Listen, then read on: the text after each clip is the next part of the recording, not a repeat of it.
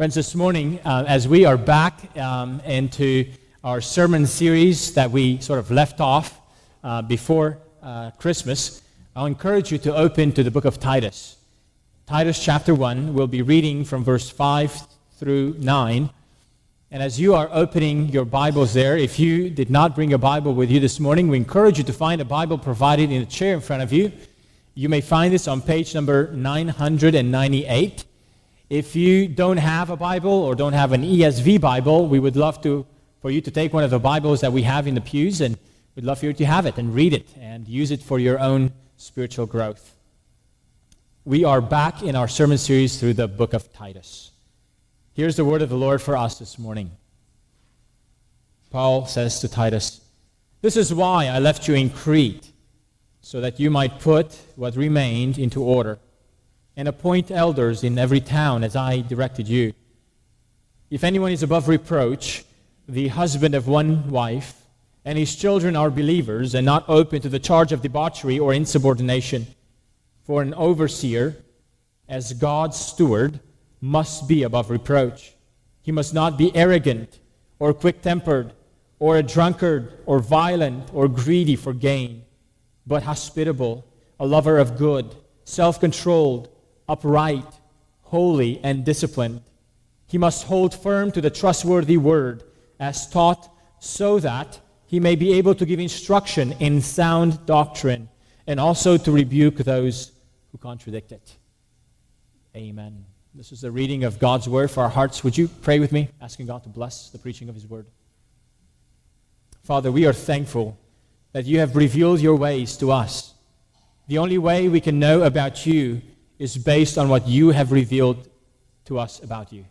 Thank you for the scriptures, which you have inspired, which you have uh, preserved, so that we might know of your truth, of who you are, of what you have declared. Lord, as we approach your word this morning, we pray for our hearts that they might be tender, that they might be open, that they might be willing to listen. We pray that you would give us discernment, clarity, and that you would use this word for our sanctification. We pray in the name of Christ. Amen. Well, friends, we are working our way through this book, a book that ultimately, if you were to summarize it in a few words, uh, it, it would be this way. The book of Titus is about sound doctrine leading to godliness. Sound doctrine leading to godliness.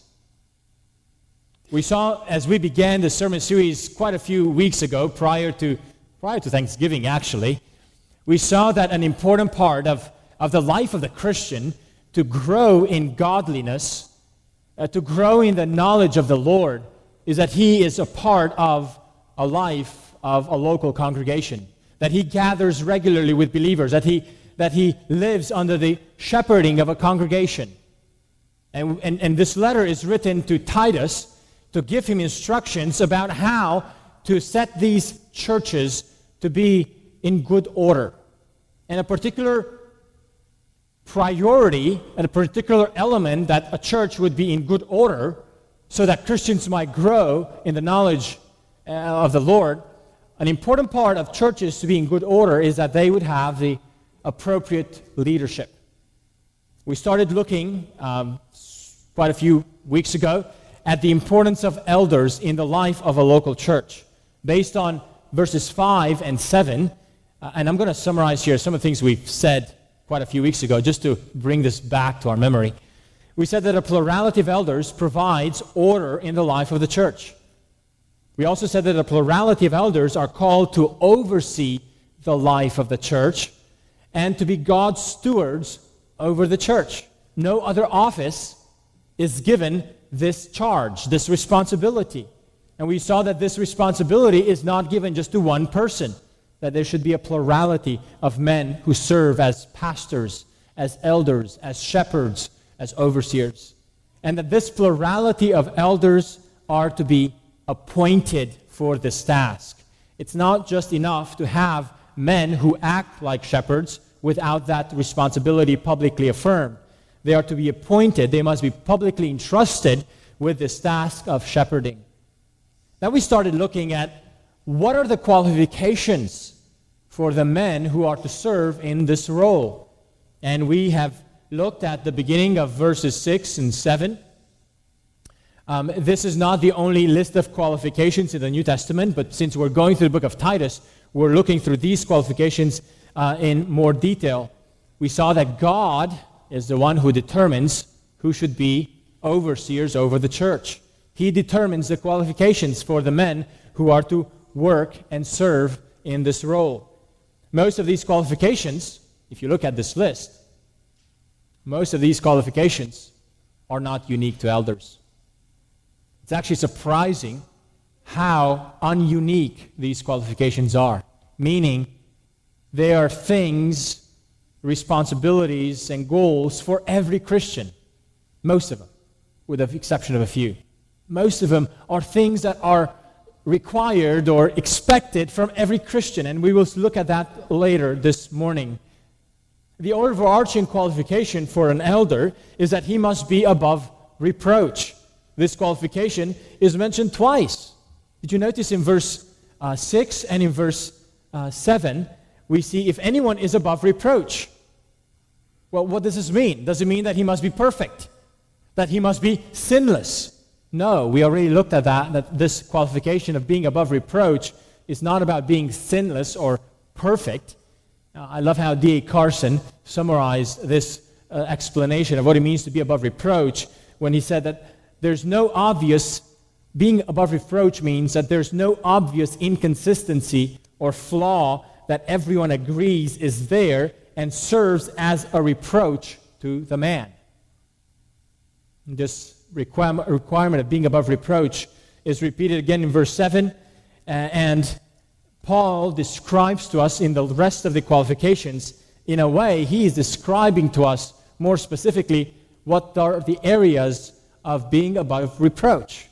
Um, in verse 6, we see that being above reproach, first of all, involves a person's family life, how he relates to his wife and children. Friends, it's amazing that this qualification would be a requirement for a church leader. How a man relates to his wife and his children, if he is married and if he has children, uh, speaks volumes of whether or not he is ready or qualified. He's supposed to be a one woman man. And we saw when we looked at this closely uh, last time that this is not limited simply to, to speaking about someone's marital status, but it speaks about marital fidelity and marital godliness. Someone's marital life can either qualify or disqualify someone from being uh, a man of, of, above reproach. Having children that are faithful is another qualification here. And as we saw, this relates to not so much being having children who are believers as much as having children who are faithful who are uh, submissive, who understand God's authority over them because the father and the mother, but especially the father's responsibility to shepherd and teach the children in the ways of God. And uh, a father's role in how he involves his himself in the life of, of the family and teaching his family speaks volumes about whether or not he's ready to teach people in the church and to have responsibility with the teaching office of the church. And starting with verse 7 in particular, this list of qualifications of details begins a long list of one word qualifications. And we're going to be looking at this long list of qualifications today. Now, we will not cover all the one word qualifications. Actually, just briefly, if you look at the in verse 7, it starts off with five negative qualifications, what an elder should not be, and then goes on to six positive qualifications, what an elder should be. Um, it's again, it's interesting to notice that these qualifications are about character and personal life more than about what someone has accomplished in his life. And then in verse 9, the last verse about the qualifications, it gives us three more uh, descriptions, three more qualifications that actually take a little bit more time to explain. So, our hope today, because we're in the midst of this list of qualifications, our hope today is to work through four of these uh, qualifications, and we will continue this list next week. We already looked at the qualification of what it means not to be arrogant. Uh, an elder must not be arrogant. That means he's not supposed to be uh, self willed or self dependent. Arrogance affects our relationships.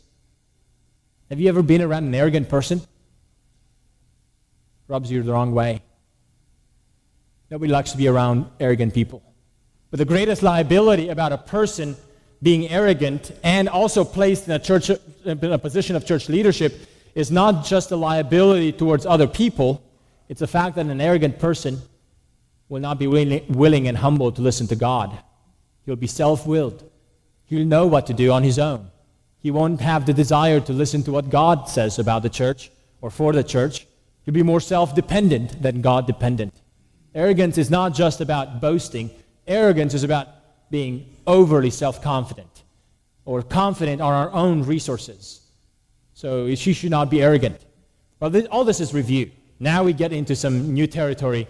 Four more negative qualifications or negative things that a person should not be if he is considered for the office of shepherd or pastor or elder. An elder must not be quick tempered. An elder must not be quick tempered. Look again at verse 7. He must not be arrogant or quick tempered. Friends, just, a, just a, a pause here. As we're looking through this, we could go through this very quickly. Don't be this, don't be that, don't be this, don't be that, be this, be that. The point of, of taking time to work through each of these qualifications is not only that we understand it, what it means, but we would be equipped in knowing how to assess it in ourselves or in someone else. And most of these qualifications, like I said, especially those who are today, that we're covering today, are things that are for all Christians. So even if you don't plan ever to consider uh, to be an elder, you might say, why am I, why should I listen to this? For one, is because these qualifications are things we should all pursue. Second, even if you will never be an elder or don't think about being an elder, uh, if the church will be electing elders, uh, whether vocationally or lay elders, in a con- church like ours, in a congregational church governance, that means that we ask the members to affirm all those who are being put in that office. That means you, as a member, need to know how to assess, how to examine, how to um, how to assess someone whether or not they have this qualification. So our hope in going slow through these is to both to equip you in understanding, but also to know how to apply this. So what does it mean to be quick-tempered? Uh, it refers to a man who becomes angry quickly, without control, and often. The Bible warns us about people who are given to anger. For instance, in the book of Proverbs 22, 24. Make no friendship with a man given to anger. Wow. Nor go with a wrathful man. Proverbs 29 22. A man of wrath stirs up strife, and one given to anger causes much transgression. Friends, if we look at every one of us in our own lives, it would be foolish or unrealistic for us to say that we have never been angry. Who doesn't get angry? Can someone keep his calm all the time in an absolute way? No. I, uh, I love the story of uh, Hudson Taylor. He once confessed. He said, My greatest temptation is to lose my temper over the slackness and inefficiency so disappointing in those on whom I depend. It is no use to lose my temper, only kindness. But oh, it is such a trial.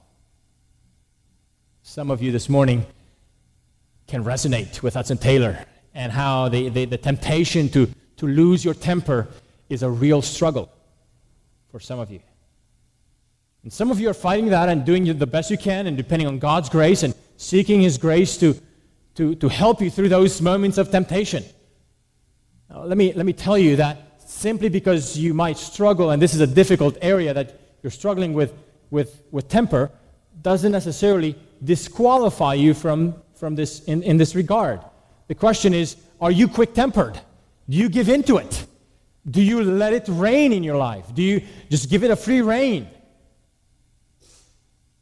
The qualification of not being te- uh, quick tempered, when we think about the qualification for elders, speaks about a pattern of giving into anger. When a person does it over small things, over insignificant things, over random things, a person becomes impatient or irritated very quickly and shows his anger quickly and often. Uh, Aristotle, the, the great ancient philosopher, said quick tempered persons lose no time being angry and do so with those they ought not, over things they ought not, and far more than they ought. My friends, realize this is a matter not just for elders or for elder candidates. James, in his letter, in James chapter 1, verse 20, he says to all Christians, Be slow to anger. For the anger of, God, of man does not produce the righteousness of God. Friends, think how much damage anger can do in a church. When its members respond in anger towards one another or towards a situation. Friends, it doesn't take many angry people to cause a big fight. It just takes one. And then for others to respond in sinful ways to one's man, one person's anger. Elders must be men who know how to avoid responding in anger. Now, here's some application questions for you to consider if a person or yourself or someone else, how, how he's doing and how, how to evaluate this, this quick, quick temperedness. Is a man generally able to keep his calm? Is he a man who can keep, uh, can be peaceable and self controlled even in stressful situations and even with difficult people? As a pattern, as a general pattern of his life, is an elder a man who acts more like an agent of stability and peace or more like someone who stirs up anger? Friends, an important part of shepherding God's church is that an elder deals with people. That's one of the, that's one of the significant parts of shepherding. And he deals with people, some of whom are more easy than others, and he deals with problems, some of which are more easy than others. It's greatly important that an elder knows how to con- control his emotions. So he must be quick tempered. Ask yourself if the person you're considering, uh, the, the, the men we might be considering for elders, are people who are quick tempered. another qualification, a second in the sermon that we're looking at, is that an elder must not be a drunkard. An elder must not be a drunkard. Look again at verse 7. He must not be arrogant or quick tempered or a drunkard. Friends, drunkenness is a sin. I know sometimes churches choose to avoid speaking about the sin of, of drinking or drunkenness.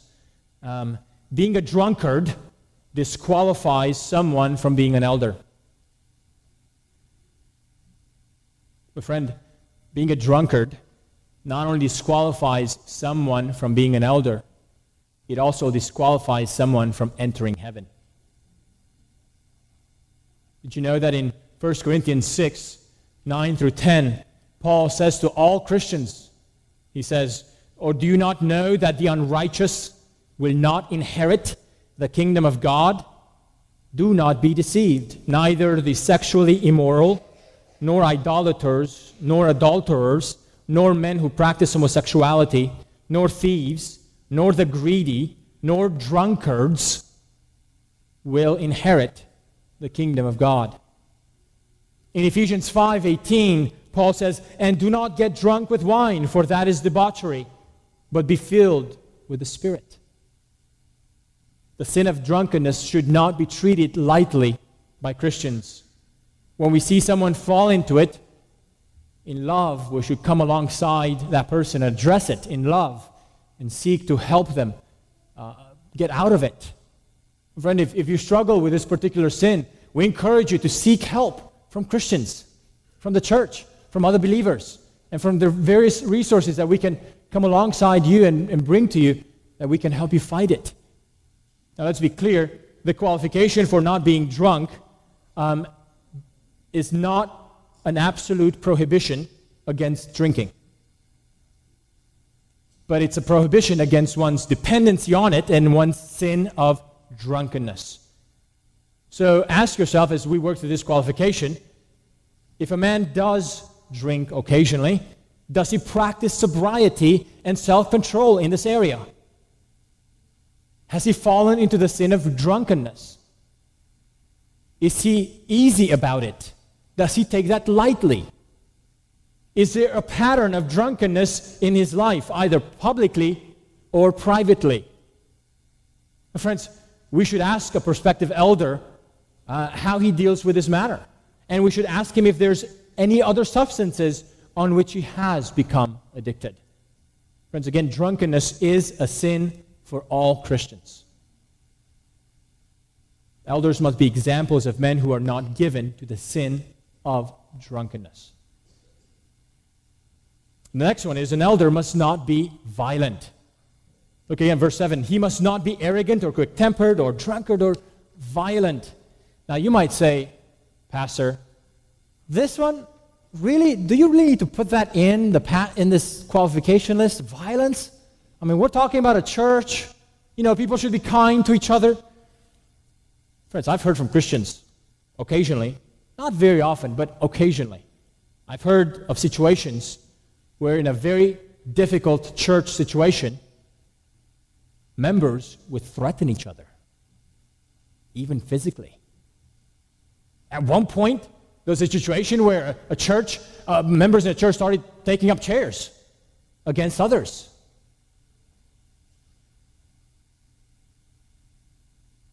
It shouldn't be that way. It should never be that way. But because we're sinful, it often creeps in in various ways, creeps in. It happens. So Paul says an elder should not be violent. Now, let's be clear the, vo- the word for violence is not limited only to physical violence. The word used for violence here could also uh, be translated and describing a person who is a bully. A bully is a person who uses strength or power to harm or intimidate those who are weaker. To bully is to treat someone abusively. Now, to understand this qualification better, Paul, eh, in his list that he gives in 1 Timothy 3, which we read earlier in the service, he speaks about this qualification of not being violent, and he also immediately puts a positive opposite of it. He says in 1 Timothy 3 2 and 3, not violent, but gentle not violent but gentle. In 2 Timothy 2, Paul speaks this way about the Lord's servants.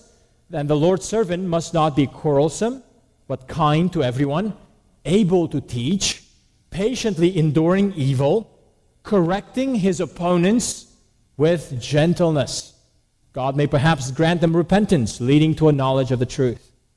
Friends, in a church setting, there will be times when people will have differences of opinion. That's not true here. Elsewhere. No, that's not true. In any church, even ours, there will be differences of opinion. Some are over smaller matters, some are over more significant matters. Well, friends, it's important for an elder to know how to treat everyone, even those who are opposing a particular view, to treat them with gentleness, with care. Now, gentleness does not mean lack of being firm or lack of having convictions. Gentleness does not mean that we should be lenient on the truth or fail to protect the flock from wolves or false teaching. But assuming that we're not dealing with a, a wolf or a false teaching in manners that are charitably, uh, there could be differences in a charitable way, we should we should treat one another with kindness, and elders in particular should be very careful of the temptation to, to manipulate, of the temptation to use some sort of uh, emotional or, or force or, or other ways in the life of the church to get his way in a, in a forceful, violent way, even though that violence does not include actions. Violence as actions. Friends, violence is not just a matter of actions, but includes the heart. Remember the words of Jesus in the Sermon on the Mount. You have heard it said uh, to those of old, You shall not murder, and whoever murders will be liable to judgment. But I say to you that everyone who is angry with his brother will be liable to judgment. Whoever insults his brother will be liable to the council, and whoever says, You fool, will be liable to the hell of fire. In God's eyes, it's not simply the physical act of violence that matters, but the heart that leads to that violence. Violence, dear friends, is a matter of the heart as well as of actions. Our attitudes toward others, our attitudes which may cause more damage, not because of what we do, but because of what we say. Oh, friends, how much damage, how much violence can happen in a congregation by the words we can use against one another. There are times when a person can hold a grudge or can harness and hold closely bitterness caused years ago. And they respond back to the other person or the other people um, with a spirit of revenge, with a spirit of retaliation, with a spirit of attacking one or more people because of, what's, because of what has been done in the past. Well, friends, ask yourself is a person you are considering as an elder of the church, can an elder react with gentleness even when facing opposition? Can an elder refrain from mer- making personal attacks, not just physically, but even by his words? Can a person respond by not retaliating or striking back quote, opponents? we should ask a person the very uncomfortable question about violence in the home. It's one of the sins we don't talk much about. Is a prospective elder giving to the practice of violence towards his wife or children? Our friends, elders are men characterized by gentleness as opposed to a violent spirit or a violent action. Elders set the example for the church, what it means to have a, a non-violent culture for the rest of the community. And the last category we will look at this morning an elder must not be greedy for gain.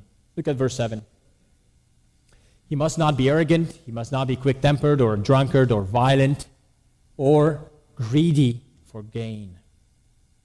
In 1 Timothy chapter 3, in the other list of qualifications, Paul speaks about this qualification by using a different expression.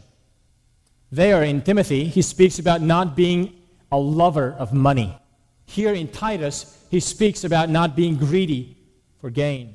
Now, it's not that money is the issue, it's not that gain is the problem, but the love of money, the greed for gain.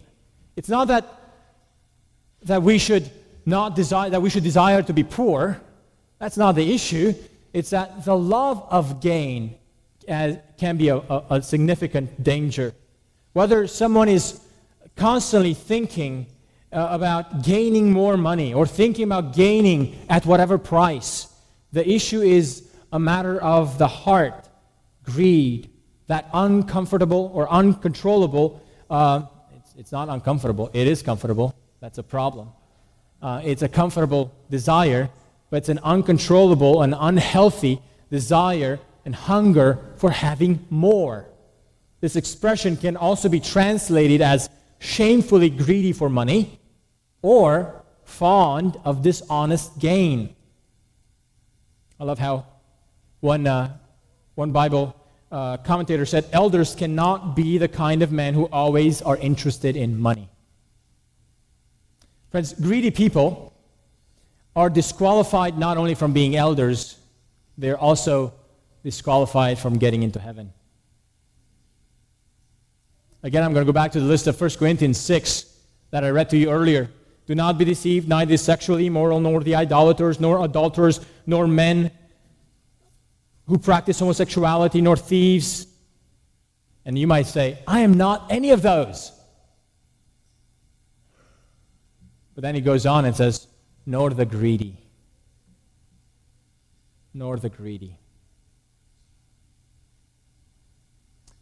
Friends, it's a sad reality when non Christians, or what might be called former Christians, or disenchanted Christians, um, when they have dropped out of churches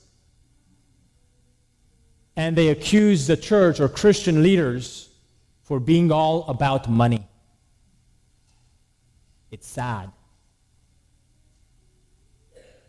How sad when we hear certain uh, popular preachers on, on TV, perhaps, uh, promising blessings to people if they would give a gift to their ministry. Sadly, sadly, the greed for gain can infect churches. They can infect church leaders. They can infect church members. This is why elders must be men who are not greedy for gain, and the church should be clear about this particular qualification, just as the church should be clear about all of them. It became a great trap for the religious leaders in the time of Jesus as well. This is not just a new problem today. Did you know that there was one time when Jesus became angry and perhaps even borderlining on an act of violence, if you will, when he took a whip and he started cleansing the temple? Do you know why he did that? What caused in him? What was that zeal that consumed him? It's because its religious leaders have transformed the temple into a, into a quote, into a house of trade, to use the words of Jesus. The religious leaders have turned the temple from being a house of prayer for all nations into a den of robbers. What an indictment! At one point, Jesus speaks and he says, You can't serve both God and money. You'll either love the one and hate the other, or you serve the one and, and hate the other. And immediately after that, the next verse after that teaching, here's what Luke says about the Pharisees. The Pharisees who were lovers of money heard all these things and they ridiculed him. Interesting. The Pharisees are described as being lovers of money. And here Paul says about elders, he tells Timothy, an elder should not be a lover of money, a greedy for gain, now, dear friends, if you hear or see that certain Christians or certain church leaders or certain churches are all about getting your money, friends, realize you might be right in being confrontational about that and having a hard time with that. But I want to tell you, Jesus had a hard time with that too. That is not Christianity. That is not the Christianity that Jesus would want to uphold. That is not the church that Jesus is trying to build. Those are not the leaders that God wants in front of the churches. True Christians and biblical church leaders should be free from the love of money and from greed of more gain. Friends, realize that the true gospel presents us a message about Jesus that heals us of our love of money. The gospel presents Jesus as someone who is more worthy of our love than money and possessions. Friends, the way to fight against the love of money or the greed for gain is not by trying to go to a monastery and just take the path of, of, of the life that says no to everything and thinking that if you have less, you must be more spiritual. The path of fighting against the love of money or against greed for gain is not simply renouncing possessions. The path for that is the gospel. It's realizing that in Jesus we have something way more precious, way more valuable than anything that money silver, or gold can give us. I love how Jesus describes the kingdom of God, the story about the gospel, how he gives two parables about it in a way that helps us understand the, the preciousness of Jesus. At one point in the Gospel of Matthew, Jesus says, The kingdom of heaven is like a treasure hidden in a field, which a man found, and he covered it up. Then, in his joy, he goes and sells all that he has and buys that field. Why? Because he found a treasure. And Jesus says, The kingdom of God is like that. When people realize that the gospel awakens us, opens our eyes, makes us aware that there is a treasure that is way bigger, way better, way longer lasting than anything that we can have. And that treasure is Jesus. Is that which Jesus offers us? Then Jesus goes on and says, Again, the kingdom of heaven is like a merchant in search of fine pearls, who, on finding one pearl of great value, he went and sold all that he had and bought it. Friends, a Christian is someone who understands and who has come to embrace that Jesus and his kingdom are more precious and more worthy than anything this world could offer us. This is so because we understand that Jesus makes us right with God. Through Christ, our enmity, which was caused by our sin and rebellion, against God, our enmity against God is now dissolved. We are now put in the right relationship with God. And it's not just that. God not only cleanses us of our sin, He not only wipes away the guilt of our rebellion, He also does something else. He makes us heirs of the riches promised to His Son, Jesus. So when we respond to Jesus, we become heirs of the heavenly inheritance. I love how uh, First Peter speaks about this to the believers in first uh, to the to the believers to whom he writes. He says, "Blessed be the God and Father of our Lord Jesus Christ. According to His great mercy, He has caused us to be born again to a living hope through the resurrection of Jesus Christ from the dead, to an inheritance." That is imperishable, undefiled, and unfading, kept in heaven for you. Friends, God awakens us, gives us a new hope, a new birth, not just to a new hope, but to a new inheritance. Oh, friends, realize that in Jesus, we are given tremendously more than what we can ever procure for ourselves or fight for ourselves. There is a, a glitch, if you will. There is a bummer to all this. A bummer, humanly speaking. It's a heavenly inheritance. In other words, you cash it out when you die. And it's yours for you to enjoy, not for those who remain after you. This is for you. This heavenly inheritance is not in, simply in the here and now, it's what we will be given when we go to be in glory with Jesus. But here's the good news in this bummer news that this inheritance no one can take away, no one can steal away. It's unfading, it's uncorruptible, it's everlasting. Friends, when we understand the gospel, when we understand who Jesus is and what he has done for us and for our sin and for our relationship with God and for our inheritance to become heirs of the riches of God, friends, realize we are called to repent and trust in Jesus. If you've never repented and trusted in Christ to save you, oh, friend, I encourage you today respond to God. If you'd like to know more about that, I'd love to talk to you at, as soon as the service is over. You can find me in the hallway or as you leave the sanctuary. I encourage you in Jesus, we have a treasure for which it's worth losing everything else, including our lives. That's why Christians, when we become Christians, when we understand the gospel, we become healed of a lot of issues in our lives. One of those healings is the healing of the love of money because we realize that the stuff that we have accumulated or we're trying to accumulate is only temporal, corruptible, stealable. It can go away quickly. It's never going to be enough, ever. Therefore, we put our hope in something that is eternal, an, in- an eternal inheritance. That's why, dear friends, when we think about church leaders, about those who we might call to have as elders in our congregation, we must look through this qualification. Are they free of the love of money? But how do you determine that?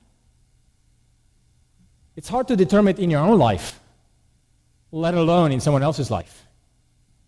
So let me give you some application questions to help us think through how do we assess whether or not we ourselves or someone else um, is free from the greed of gain or from the love of money. Here's one question Does a prospective elder practice generous and sacrificial giving? One of the best ways to observe whether or not we're free from the love of money is if we give generously. And not just generously, sacrificially. It's one thing for a wealthy man to give generously. It's a different, and that generosity will look different to a poor man. It's not just giving generously, but also sacrificially. When we consider a man for elder, we should consider whether he has given generously to the work of the church, which may also be a measure of his commitment to the church. Also, we should ask does he give to the needs of others as opportunity permits? Or is he a hoarder? Does a man live in uncontrolled debt? Are his debts sign that he does not know how to live within his means? Is a man living above his means or below his means? Some of these questions, by the way, are from a, a book, um, a very healthy and very helpful book called Finding Faithful Elders and Deacons by Thabiti Anyabwile. Here's another question that Thabiti gives uh, Is a man given to overwork in the pursuit of gain while his family or spiritual life suffers? Is he willing to bend the Lord's word or commands in order to justify riches?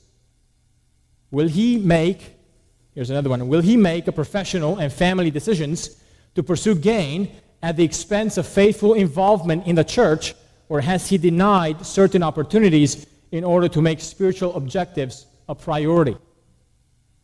Friends, let me boast about one of our members uh, last few months, know, our congregation decided to quit his, this a particular job and get another one so that he could have more time both for his family and for his church family. Praise God that someone would actually say, I, need to, I, I want to have another job that allows me more time to have both with my family and also with believers in my church. Praise God for that. We should also ask how a prospective elder thinks about finances for the life of the church. Uh, someone can be a hoarder personally, well, someone can be a hoarder corporately too. Uh, what about times when following God's commands might risk losing someone who is wealthy and lose his giving? Would a prospective elder rather disobey God in order to keep someone's check coming to the church? Or would they rather obey God even at the risk of losing a wealthy, a good check?